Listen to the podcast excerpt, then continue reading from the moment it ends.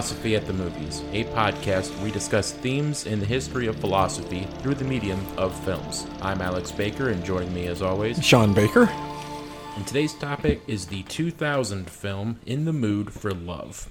So, this story takes place in Hong Kong in the early 60s.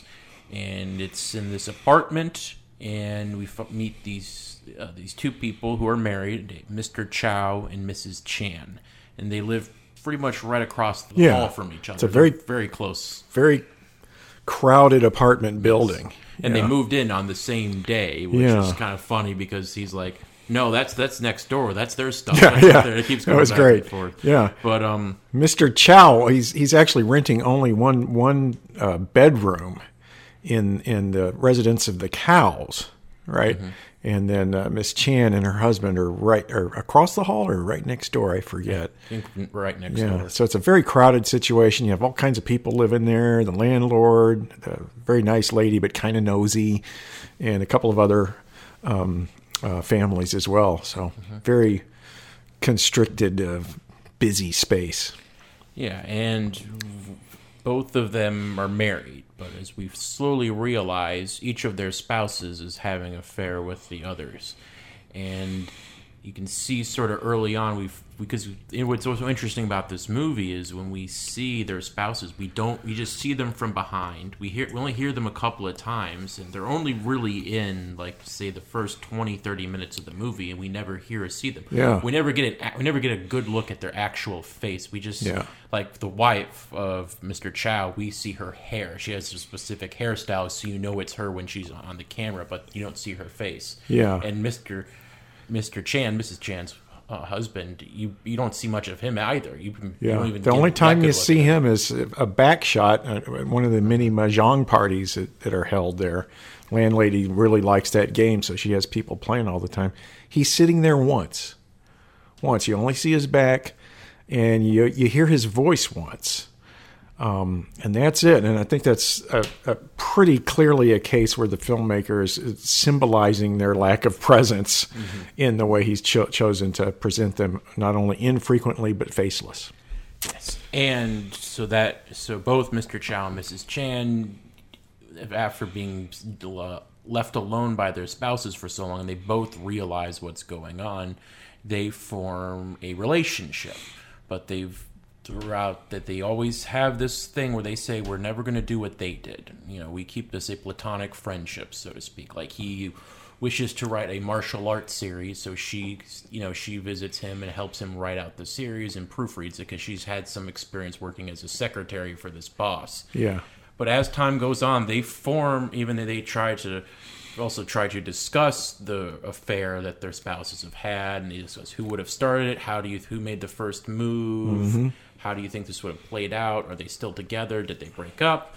They, they start to also develop feelings for each other, romantic feelings, and it's never quite declared in the movie whether they consummated their relationship. It's hinted at maybe, but it's never given a definite answer. But eventually because like you said with the nosy landlord some people are starting to realize what's going on and they they decide he wants to go to Singapore because he has this friend who's always trying to get him to go to Singapore with him and so he want uh, Mr. Chow wants to go and he wants her to come with him but she sort of hesitates and he leaves anyway when she goes she meets because they've always stayed at this room she she arrives but he's already left Yeah. and then at the last 20 30 minutes is sort of them trying to meet up with each other but always missing and you and also they know they can have that opportunity but they don't open that door almost in the case Yeah. literally don't Literally open the- don't open the door. Yeah. and so at the very final shot, a very powerful scene, the very ending of the movie, because he's talking about um, Angkor Wat, is that how you pronounce it? Angor Wat. Angkor Wat, and how you go there, you open, you uh, carve out a little hole, and you speak what it, like the secret you don't want anyone else to know is you speak it, and then you cover it up with mud. And he goes there and he speaks the secret he's had supposedly Yeah. about this love he's had of Mrs. Chan, and then he buries it in mud, and that's the end of the movie. Yeah. And you know, this is one of those films that if you look on any kind of greatest films ever made, it's on near that list. I think it was like in the top ten of the last twenty years by BBC. And I have to agree, I this is I do agree. Yeah. yeah, and uh, I, I would agree too because uh, it, it it kind of does it in an interesting way. It visually visually uh, it, it it shows in the particularly in the rehearsals that the two main characters do and what they think are reenactments it shows the kind of uh, soul searching that very often happens with um, um, a jilted uh, partner uh, in a couple, uh, especially when you know when they're when they've been cheated on. Especially that's even uh, worse of an affront to them. Um, the kind of thought processes they go through, and they ask themselves, "Well, how could this have ever happened? Uh, could I have done something differently? Um, what did the partner? What were they thinking? How could they do this?" And you see that you see these two actually rehearsing scenes uh, that are uh, supposed to be their spouses um, interacting in, in in in in a way that, uh, that, they're trying to figure out what attracted them to each other, right? Mm-hmm. And in the process of doing so, you're right. They develop an attachment themselves, and they feel ambivalent about it because a they do not want to do the same thing. Uh, do that same kind of uh, moral injury, moral wrong, uh, even though you, you, could argue that the spouses have forfeited their right to be um, um, insulated from that kind of injury, they still don't want to do it because they don't want to be the same kind of a person that would do that. But quite naturally, because they've been drawn to each other for this kind of support, and they're the only two people, each one of them can look at uh, the other and say, This is the only person I can entirely confide in. There is nobody else in that building they can confide in. They, uh, through no fault of the other people in this apartment building, they their relationships with them are not that deep, right? Because they're not sharing that that one awful secret. Um, so it's more or less surface with these people, and uh, you know every human being needs some some one person they can confide in, right? and uh, they've lost that person in their significant others. They've decided to go to someone else, and that hurts. That's deep, and you can see that in the cinematography, how they direct the actors um, uh, to behave, and the, the, long pauses, and the furtive, not just uh, uh glances or anything like that, but the furtive attempts to just hold each other's hands. Yeah. And they don't do this all the time, and there's a minimal amount of that physical connection. And they do leave it ambiguous in the film, but I don't think they ever did consummate it. It, it does leave it up into interpretation because there's the big scene when it's almost close to one of the last times they ever meet. They're going through reenacting her confronting her uh, confront, Mrs. Chan confronting her husband. Yes.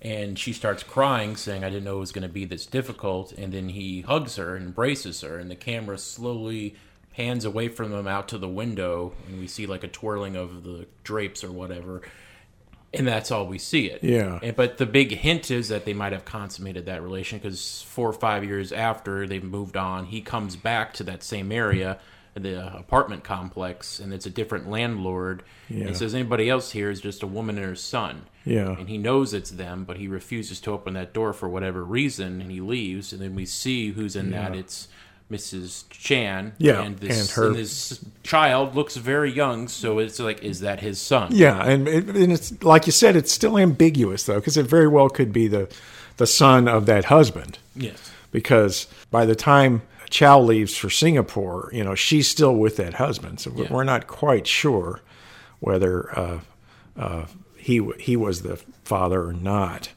Um, but I, I, think there's enough enough hints there that they for some reason did not want to behave or become the same kind of people as their two spouses that they they didn't. Because if they did consummate it make it, it would make more sense that they would go ahead and get back with each other at the end of the film. Because at the end of the film neither is with their former spouse right? And they both at least think about it. I mean, uh, you know, you have that great set of scenes there when they both come back to Hong Kong, right? And uh, Mrs. Chan is first, and, and she goes and talks to the landlady who is in the process of moving out. And um, kind of hints around. She's curious, you know, who's living next door. And she finds out it's not Mr. Chow. And you see her looking out the window, kind of sad about that. And a little while later, we see Mr. Chow show up. And he goes to the door of that former uh, uh, Miss Cow family's apartment that he was renting one room out of. Out of, and he has that conversation with that man, and he he's the one that tells him, "Yeah, uh, I don't know the next door neighbor. It's a woman and a child. That's about all I know." And he leaves. It's this is a powerful scene, just a quick but powerful scene. He leaves after having had that conversation, and he goes to that door, and he thinks about knocking on it, and he doesn't. Right, and then that's when he goes to Cambodia eventually. Um, it seems to make more sense to me that uh, there would be that reticence to continue the relationship if the child wasn't his. Just seems to make more sense because there would be that additional pull um, that would make it easier, much easier to open that door, as you said, so to speak, um, if it was his child. Yeah, and getting back to what you're talking about their spouses, their unfaithful spouses, and you kind of wonder how much of this relationship they're having is mirroring what their spouses were because you said like we said earlier they you don't really see them much after the first 20 30 minutes we only get hints of their relationship and the very last time we we hear the spouses is um, mrs chan go meets uh, mr chow i mean mrs chow Mrs. Chow, and she's like, you know, she she's asking, "Do you know where my husband is?" And she's like, well, "I don't know, sorry." And then she closes the door, and it's Mr. Chow is like, "Who was that?" And she says, "You know, this is getting a bit too dangerous. We can't see each other Yeah, anymore." And yeah. last time we see them, it's um Mrs. Chow, because like you said, you don't see her face, but you can tell by her hairstyle who it is, and she. And the water's running in the shower, and she's sitting on a bed crying. You hear her Yes. crying, and that's the last time we see any of either of them. Either of them. That's So exactly you wonder right. how much of this relationship that they're having is mirroring their spouses. Yeah, going through the same kind of a cycle. Yeah. and uh, uh, it it it would be very interesting if that if that was the case. If if the the the two people that were initially having that affair did also split up. Um, again, it looks like it's kind of hinted that this is uh, likely, and that there's something of almost cyclic nature with this. I think part of uh, what's going on in the film is this is a little bit of a commentary on that kind of a, a lifestyle which does not put a stigma on having extramarital affairs. Like, for instance, maybe, you know, the stereotypical view of uh, French society. Um, maybe something like this was going on in Hong Kong in the early 60s. I honestly don't know. Um, but I think that there is a commentary here that even if it is consensual, right, uh, as it was certainly in the first case and somewhat in the second case, and even if there are attachments formed, um, it ends up being corrosive of not only the couples, but uh, uh, each individual's character. Not only does the relationship seem to dissolve, but the character seems to dissolve. They become less happy, miserable, obviously guilt ridden, I think. That's interesting. That's an interesting commentary. If it is the case that this will happen even in societies where this kind of behavior is accepted, that seems to be some kind of an indicator that there's kind of a natural uh, propensity in human beings to form monogamous, form a, uh, or, or uh, to form monogamous relationships, and uh, uh, they in general are ha- more happy when they do that as opposed to uh, polygamous relationships. Yeah. Well, getting to part, we were talking about Hong Kong. Like this is one of the more fam- most famous, direct, maybe one of the most famous directors of Hong Kong cinema, Wong Kar Wai. And the fact that this was made in 2000, released in 2000, but it takes place in the early 60s, I think that is a mm-hmm. that that was on purpose. That wasn't you know accidental. Because we talked you said just a bit earlier how the landlord leaves, the landlady leaves, and its Yes. landlord replaces her. She talks about because that's briefly referring to the uh, chi- uh, cultural revolution that was going on, particularly in China, mainland China, at the time of the Communist Party, and wonder. And it was always that uncertainty because, um, for those who don't know, up until the '90s, I believe, uh, Hong Kong fell under British rule. Yeah. So there was Hong Kong, even though it was technically part of China, it had different rules, and even now, once it fell under Chinese rule, like the rules and regulations for Hong Kong is different than mainland China. Even though, you know, if you've been following the news lately, there's been big changes about that. Many people in Hong Kong are very upset what's going on there. Yeah. So just always that uncertainty that if be living in Hong Kong and not knowing what your connectionship is to mainland China or what that government's going to do and what the restrictions will be on your personal freedoms were. Yeah, and I think that's also reflected not only in that last scene, but just in the fact that uh, Mr. Chow is um, very well traveled in the latter latter portion of that film. And he goes to Singapore, and then he uh, uh, ends up actually in Cambodia, and that's an that's an interesting connection there too, because this is the early '60s, and um, that whole area of the world Cambodia, Laos, Vietnam obviously, there was a lot of uh, tension in that area and a lot of uh, fighting between communist forces and nationalist forces. And China had an interest in that, Russia had an interest in that, France had an interest in that, and so did the United States. And uh, I think it is, it's reflected in that. Uh, he wanted to reflect that a little bit in that uncertainty and you, you almost get the feel with the landlady uh, that uh, she's she's evacuating before things get too bad. It's not quite as dramatic as maybe the, the evacuation we see in, in Casablanca when they're leaving Paris, right? Yeah. But there's still that undercurrent, that dark undercurrent. You know, the, the communist forces are coming, and, and the halcyon days are going to be over with. Yeah, and let's see. I want to get back to one of the things you mentioned, um, just how in sort of the editing, how scenes with with between them take place longer. I mean, we know you know we talk philosophy at the movies. We may not focus a lot on the technical aspects like cinematography. But on this case, he almost feels like you have to because so much of that is spoken visually, which that's sort of Wong Kar Wai's thing. Yeah. It's because I was telling you before this uh, we watched this. I said get prepared to hear these same two songs over and over and over again.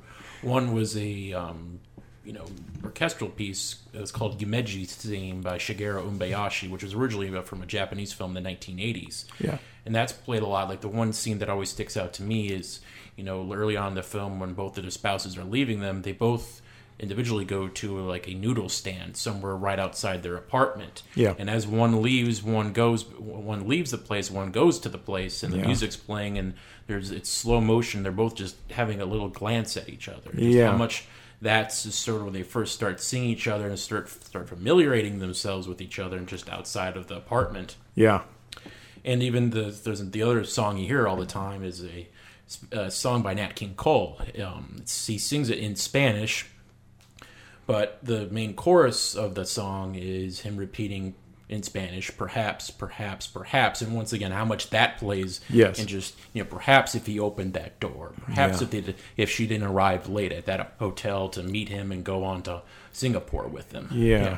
And yeah, part part of what I think is conveyed with the, the highly repetitious soundtrack uh, also is just the routine, routine of their day to day lives because you see them going to work and crossing each other's paths. And it takes them a while to even notice each other. At first they're just being you know polite neighbors uh, but then they both kind of figure out uh, due to the compact nature of the living arrangements what's in fact going on.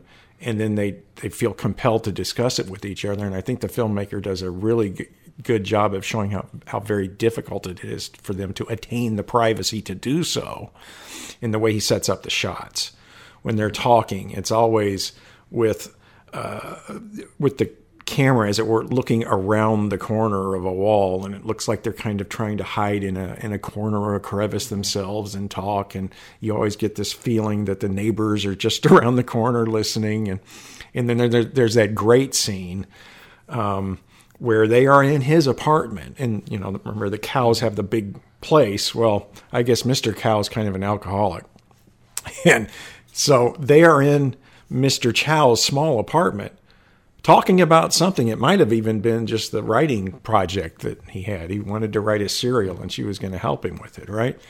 All of a sudden, they hear this commotion, the door banging open, and here comes the whole crowd from the Mahjong crowd bringing Mr. Cow to his apartment because he is drunk.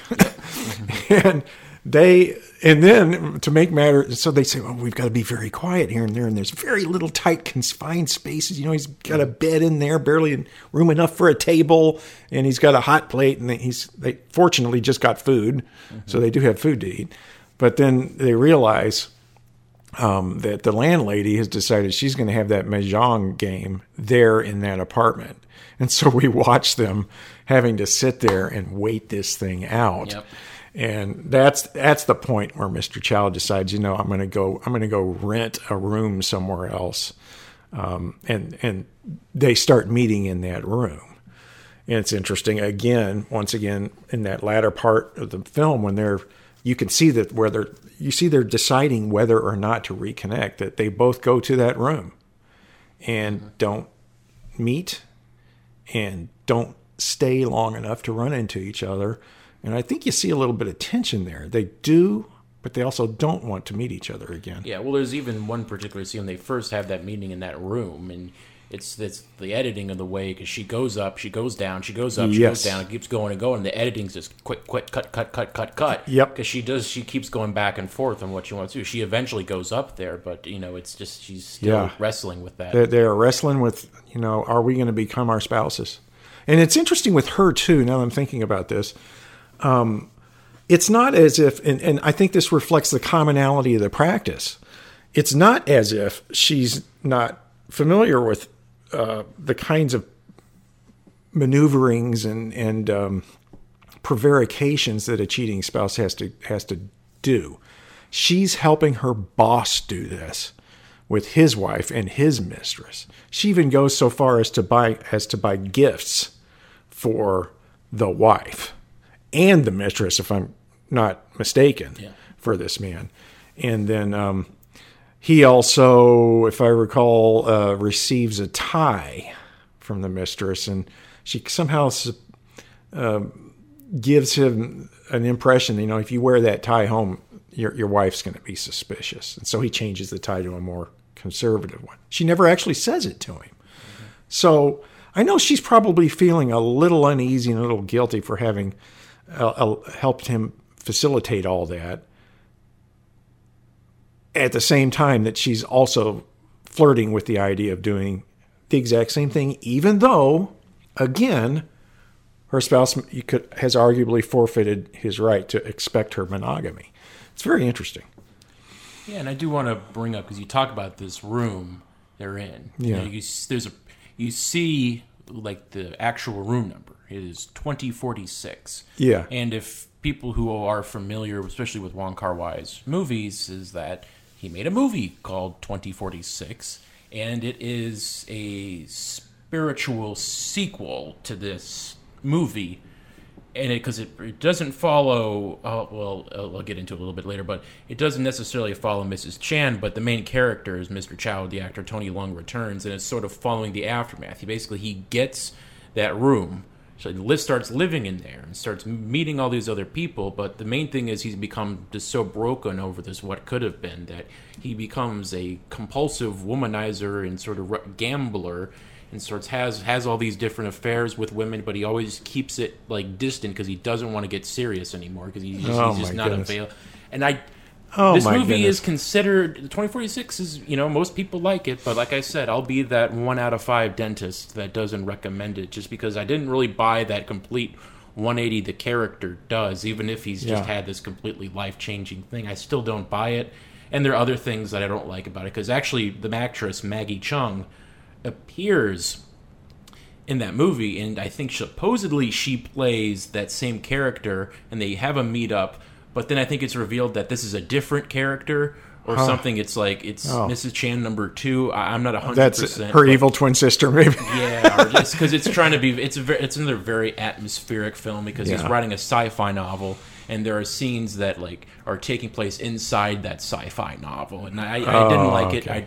I, I didn't like it. I'm sorry. I'll like I said, maybe if somebody who's listening to this show can tell me where I'm so wrong and that it's actually a brilliant continuation of this movie, but I, I didn't like that. you know, that, it just sounds like the character transformation of Mr. Chow is almost totally unbelievable. He doesn't come across as a guy that would uh, become a womanizer, right? And a, as it were, a party animal. He, he seems entirely too thoughtful, right? And he's never a guy that likes to party. no, and he would rather. I think he he would. He he's not a loner, but I, I think he's an. He, he comes across very much as a much more introverted person, and somebody that would be dissatisfied with a large series of superficial relationships as opposed to just one really good deep one, and that's what comes across from him. He, he- he's he's devastated by the fact that for whatever reason he can't do it in this first movie so devastated that he remembers what he told Li Li Ping, his friend that had talked him into uh, um, going to Singapore to do business with him. Right?